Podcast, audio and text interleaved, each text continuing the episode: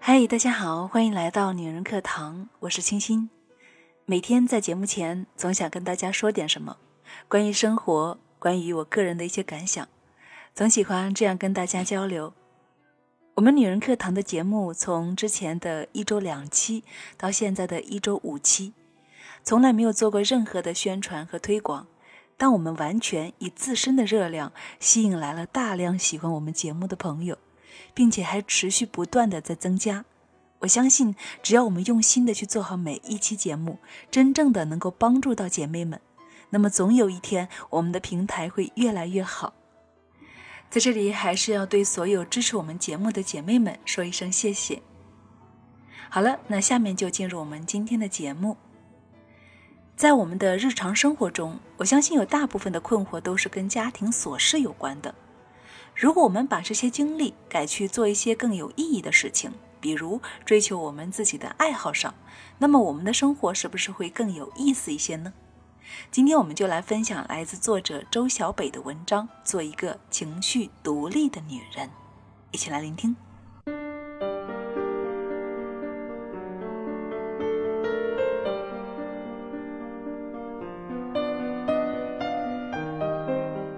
做一个情绪独立的女人，作者周小北。有个朋友叫静静，在微信上跟我诉说与老公吵架的委屈。我猜她是一边哭一边发消息给我的。不管我怎么劝解，她都是不能够抑制难过悲伤的心情，甚至想要一气之下离家出走。我突然问她：“你有自己喜欢做的事吗？”静静说。我在一所中学教音乐，你知道，跟英语、数学比起来，音乐的地位是多么的无足轻重。在工作中，我几乎是一个被边缘化的人了。我那几天正好在带女儿上亲子课程，女儿很喜欢音乐课，在她的眼里，教音乐的那位老师几乎就是仙女般的存在。而我了解到的信息是，那位老师上一节课四十五分钟的收入过千。他工作期间累积了大量的客户资源和经验，目前正准备从早教中心脱离出来，自主创业。我问静静：“你的专业是什么？”他说：“古筝。”但是我从来没有想过，除了上班和带孩子，自己还能够做什么。后来我们几乎忘记了吵架这件事情。我一直在陪他聊今后的个人发展。他对儿童音乐教育很感兴趣，只是此前从没有想过可以在这个领域做些什么。我们聊到很晚，他把注意力从指责别人转移到寻求自身发展上来。静静随后建了一个古筝交流群，还准备收集相关领域的市场信息，考虑如何放大和精耕自己的兴趣特长。从上面这个故事，我们可以看出，从负面情绪走出来的办法其实不难，那就是思考另一件更值得兴奋的事情，着手去做。最初，静静以为我会像知心大姐一样劝她隐忍和包容男人，甚至等待男人慢慢的成长。然而，我只是关心她有没有值得全身心投入的事件与爱好。我不赞成女人执着于家庭纠葛、吵架评理这些琐事情。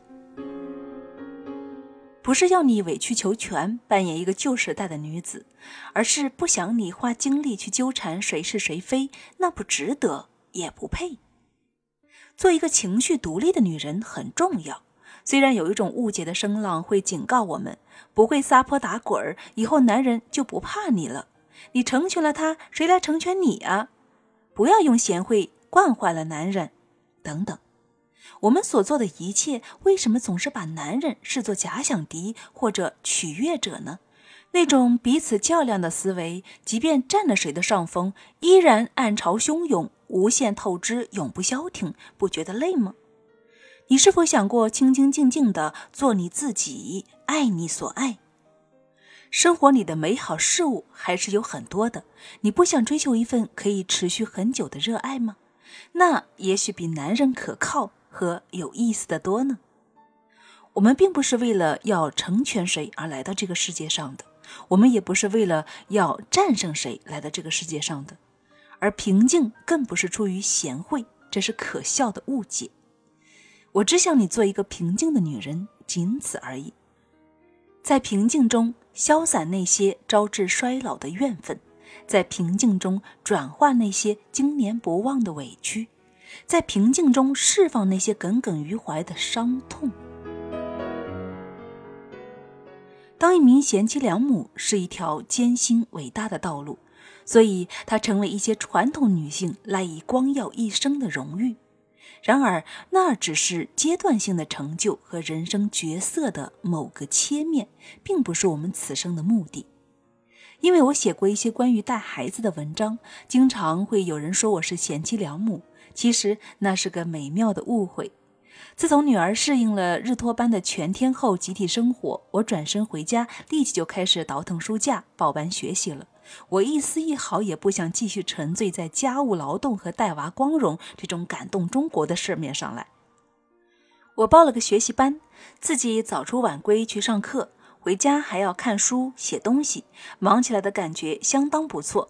我给自己列了个书目，近期要看的书一本一本的啃。因为我真的不相信零星的知识碎片能够带来多少实质性的提升。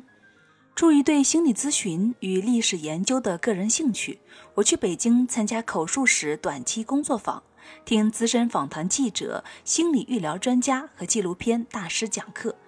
那些天，我每天很早起床，第一个赶到教室。上课的时候坐第一排，不放过老师的每一句话、每一个表情。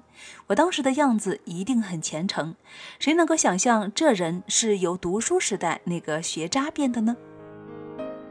课程结束的时候，老师用中英文演唱了一行禅师的诗作：“请用我的真名呼唤我。”我当时并不了解这首诗的由来，只是莫名的沉浸在一种悲悯的情绪里，悄悄拭去脸上的泪水。我跟随同学们一起参观口述历史博物馆，馆长一一介绍那些新中国最著名的影人：孙瑜、陈黎挺、汤小丹、王维一、严公、苏里、谢天。历史上最牛逼的大导演的生卒年月被镌刻在墙上，永成定格。他们的居室被原貌复制，搬进博物馆。曾经鲜活的记忆，激情燃烧的岁月，留下视线和展览的凭据，佐证了一个又一个生命的沉默庄严。我留意到一个细节：那些最饱经沧桑的大艺术家，往往都是惊人的长寿。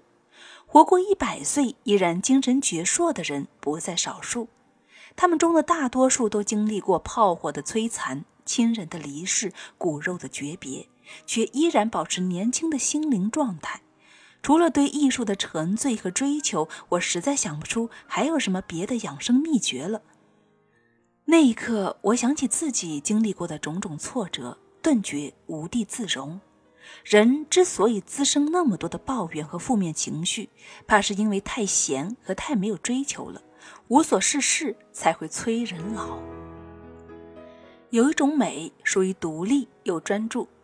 前段时间很多人都喜欢的一部电视剧《欢乐颂》，我也充分利用做面膜的时间跟风看了几集。最打动我的是刘涛扮演的安迪，我最喜欢他清醒自律和专注投入做一件事情的样子。他和曲筱绡通宵研究一大摞国外产品代理文件，抽丝剥茧、条分缕析的阐释可行性方案。那些瞬间，真有一种君临天下的女王风采。而曲筱绡这个看起来古灵精怪、养尊处优的富家女，居然为了达成目标，连续四十八小时不睡觉，愣是啃完一堆全英文的合同，然后马不停蹄地赶场赴约，只为了多认识几个生意上的伙伴，不是一般的续航能力和拼命精神。相较之下，邱莹莹的小日子就安逸舒服许多。曾经说过要考注册会计师，但这样的雄心壮志在遭遇白主管的爱情炮弹时，立马就灰飞烟灭，满地狼藉了。曲筱绡说过一句很尖锐的话，她说：“总觉得邱莹莹身上有一股味儿，究竟是什么味儿呢？”她没有说，只是和安迪相视一笑。你会看到安迪是美的，因为美的有风骨、有格局。决定一切的并不是你的处境和角色，而是你这个人本身的趣味儿。这与你是家庭妇女还是职场红颜关系并不大，是你的态度、惯性、观点、格局限制或拓宽了生命的容量。那么问题来了，哪一种是我们想要的人生呢？那种有专长、有热度的生活，那种不输男儿的自律和气度，那种全身心进入式的专注于一件事情上的热情，才是真正打动我们的人生范本吧。我觉得我们女人要让自己超越琐碎。家人是你的爱，却不是你的价值来源。更值得去发展的是对于生命广博深刻的兴趣，而不是终日沉溺于控制丈夫与孩子的戏码中。遇到向我抱怨丈夫和婆婆的女人，我会非常非常的理解她，因为我充分的了解，当生活的天地被缩成巴掌大小的时候，一个人在其中所受到的制约和困苦。但我依然不准备帮她分析婆婆刻薄在哪里，老公无情在哪里，因为那是于事无补的。每个家庭的伤害纠葛摊开来都是冗长的一部血泪史。我只问她。你有自己喜欢和热爱的事情或者事业吗？换句话说，你有能够超越这些琐碎的寄托吗？先不管能不能够赚钱，他要能够为你提供足够栖身的精神家园，培养一项值得长期追求的爱好与事业。也许眼下没能给你带来白花花的银钱，但它充盈心灵，带给你无与伦比的内在滋养。它会帮助你逾越一地鸡毛的琐碎生活。从鸡零狗碎的嘈杂生活中分身，保持清静美好的生命状态，而真正的价值一定会带给你现实的回报。要舍得给时间，允许它茁壮成熟，因为我们终究要离开这个角色。你不是生来要当某个人的妻子或者母亲的，你最终要成为的是你自己。孩子在成长，妈妈更要成长。孩子长大了，妈妈要慢慢的去放手，去做你自己的事情，寻找你的方向，收获你的乐趣，支付你的欲望。那段辛苦忙碌、百味杂陈的主妇生涯，会带给你无法估算的能量。